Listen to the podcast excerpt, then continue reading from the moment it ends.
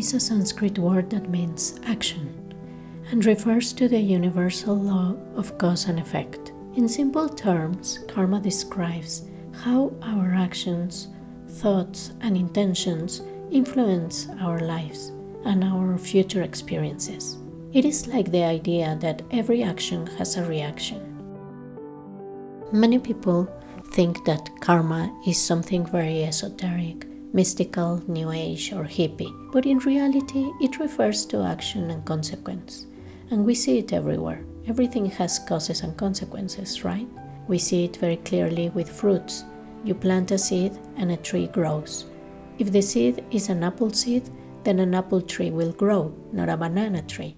In the same way, it is logical to realize that our mental, communicative, and physical actions also have consequences. Sometimes we get confused because we don't see clearly when the cause is being planted and when the result is being experienced.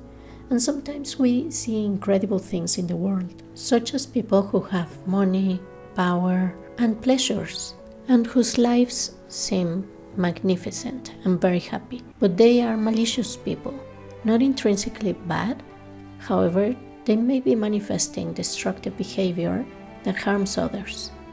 And sometimes we wonder why there are people who have so much and their actions are negative. And it is because everything they have in the present is not the result of this immediate negative action, but of constructive actions they carried out previously. In Buddhism, it is considered that actions we took in previous lives can ripen in this life. But we can see in this very life how we all have a mix of actions that generate different karmic impressions. For example, we have carried out actions with positive motivations. We have also carried out actions with negative or destructive motivations. And this person may be experiencing the result of causes they cultivated in the past. But what they are cultivating today, which is destruction and suffering, will attract suffering in the future. If you have spent your time harming beings, it is very likely that you will experience other beings harming you. Likewise, when we cultivate kindness, love, compassion, and generosity, we are creating the causes to receive the same. So, everything we do, say, and think has an effect. These actions can be positive, negative, or neutral, depending on our motivation and the impact they have on other beings. The consequences can be immediate or can manifest in the future, even in future lives, according to the theory of rebirth proposed by some contemplative traditions. Buddhism describes some key features of karma. Karma is definite. Karmic imprints are not lost. Once generated, the consequences will be experienced. That is, if we do nothing about it, because we can do something to purify them. The consequence is similar to the cause, which means happiness always comes from constructive actions and suffering from destructive actions. Karma can be expansive, since a single action can generate multiple effects over time. A small action can lead to a very large result. For example, gossip can greatly damage a person's reputation and cause them much suffering. If the cause has not been created, the result will not be experienced. If we don't act destructively, we will not experience pain and obstacles. Likewise, if we do not create the causes for the realizations of the path, we will not obtain the results we want. Although the karma generated in the past can influence our current experiences, we are not destined to suffer the consequences of our karma in an unchangeable way. We can neutralize or transform our karma through conscious and positive actions, such as practicing generosity, patience, and meditation. Continuing with the seed metaphor, it represents a potential. The seed is not the apple tree, but within that tiny seed is all the potential for an apple tree with many apples to grow. It is there. That is the substantial cause. What does it need to become a tree? It needs cooperative causes. For example, it needs soil, water, sun, rain, all the elements that contribute to that potential being manifested. If there is no soil, water, sun, fertilizer, etc., that seed will not blossom, even though it has that potential. Suppose you keep it stored in a closet, in a place where there is no air and no humidity. Then that seed can remain ungerminated for 100 years, right? But when the appropriate conditions arrive or manifest, for example, someone takes it out of the closet and plants it and waters it, then the tree will grow. Now, if you burn that same seed, you will have nullified its potential to bloom as a tree. Or you can, for example, accelerate its growth through methods and technology, but it's not possible for the tree to grow on the same day you plant the seed. We can influence both the causes and the consequences. Another metaphor I like is that when you perform an action, it's like a vector that has a force, a direction, a path that is already traced. However, as long as it has not reached its destination, you can do several things. For example, you can apply an opposing force you can deflect it a little, and although it will give a result, it may not be as negative. Or you can perhaps neutralize it and reduce its intensity. It will give the same result, but since you applied an opposing force, the intensity will not be as strong and big. In Tibetan Buddhism, it's common to do purification retreats, during which sometimes a small illness arises. It is said that a karma has been purified, which might have led to a very terrible illness, but because you did so much purification practice, it manifested as a small discomfort and was purified. This network of causes and conditions is very complex, but it is said that as long as this action has not reached its destination, we can do many things.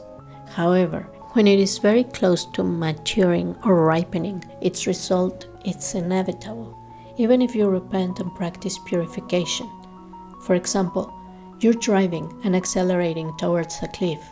If you press the brake a few kilometers before, you can stop that force, that momentum, and the destiny, the consequence of the car falling off the cliff will not happen. But you have to push the brake well in advance. However, if you press the brake when you're already about to fall off, it doesn't matter how hard you press it, the car will fall it's a consequence of having too much inertia, and there's nothing you can do.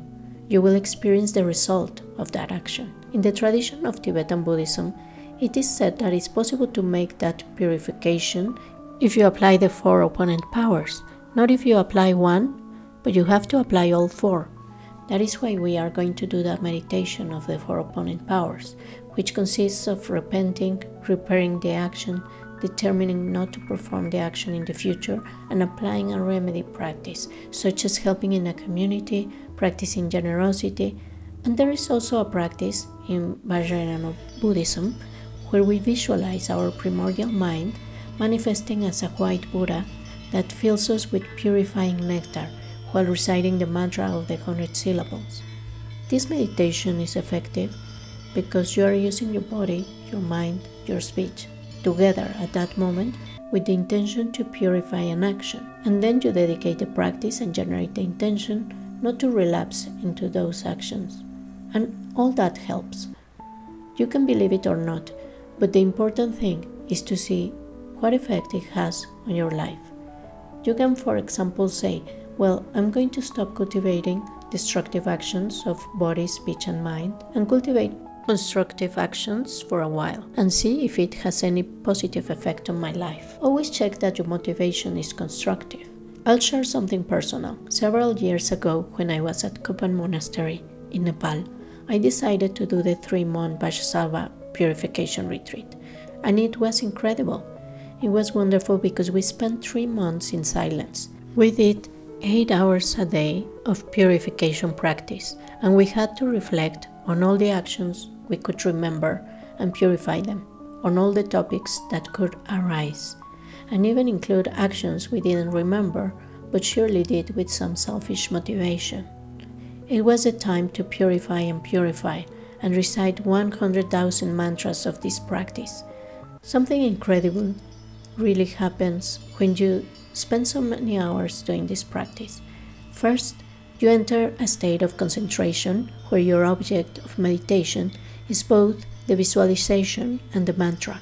Second, in your dreams, you wake up and you're reciting the mantra and doing the practice. You are so habituated that you begin to have what are called purification dreams, where you dream that things in your life are getting fixed. Dreams with the nectar, dreams with many things that symbolize purification. You also start to feel like a weight is being lifted off of you. There are times when you get very emotional, times when you experience great peace, times when you experience great happiness, and also times when you feel bad. It's also difficult because you spend hours and hours sitting in the meditation posture, reciting the mantra and in silence, without stimuli, without the internet, feeling cold, and although you have the support of the group, it's difficult. For me, it was a very transformative experience, and I am grateful to have done it. There is a great book called The Tantric Path of Purification by Lama Yeshe, who was one of the founders of Kopan Monastery in Nepal, and we had to read all that text, which is quite long. We had to read it in its entirety to prepare for the retreat. It was very interesting to see that many of the things he mentioned in the book did happen during the retreat. I don't know if much of my karma was purified or not, because it's hard to know. But I can tell you that the retreat was very beneficial to me. When I left, I had more clarity about where I wanted to direct my life, what I wanted to do, and how I wanted to live each day. So, whether you engage in a tantric practice or not, I think it's common sense that if you perform constructive actions, this will bring you happiness. In summary, karma is like an invisible force that connects our actions with their outcomes. If you want to lead a happy and prosperous life, it is important to be aware of your actions. Karma teaches us that we are responsible for our actions and their consequences. By understanding karma, we realize that we can improve our lives and those of the people around us if we act with wisdom and compassion. And well, it's a very complex topic. I would recommend reading Geshe Sopa's commentary on the Lam Rim text. Geshe Sopa had many Western students and gave lectures on this Lam Rim text. The lectures and teachings were published in a compilation called Steps on the Path to Enlightenment. There is a volume that talks only about karma.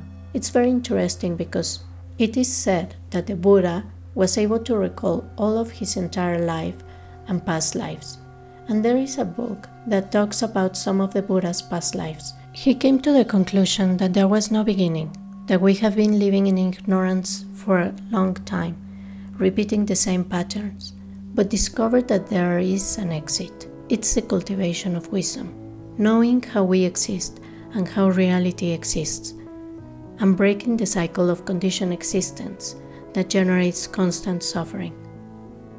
There are those who believe that we cannot escape from this, but the Buddha tells us that it is not so.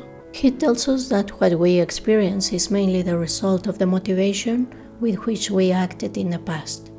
And if we change our motivation and our actions in the present, then we can transform our future and experience happiness. Well, I hope you continue reflecting on this topic. Thanks for listening.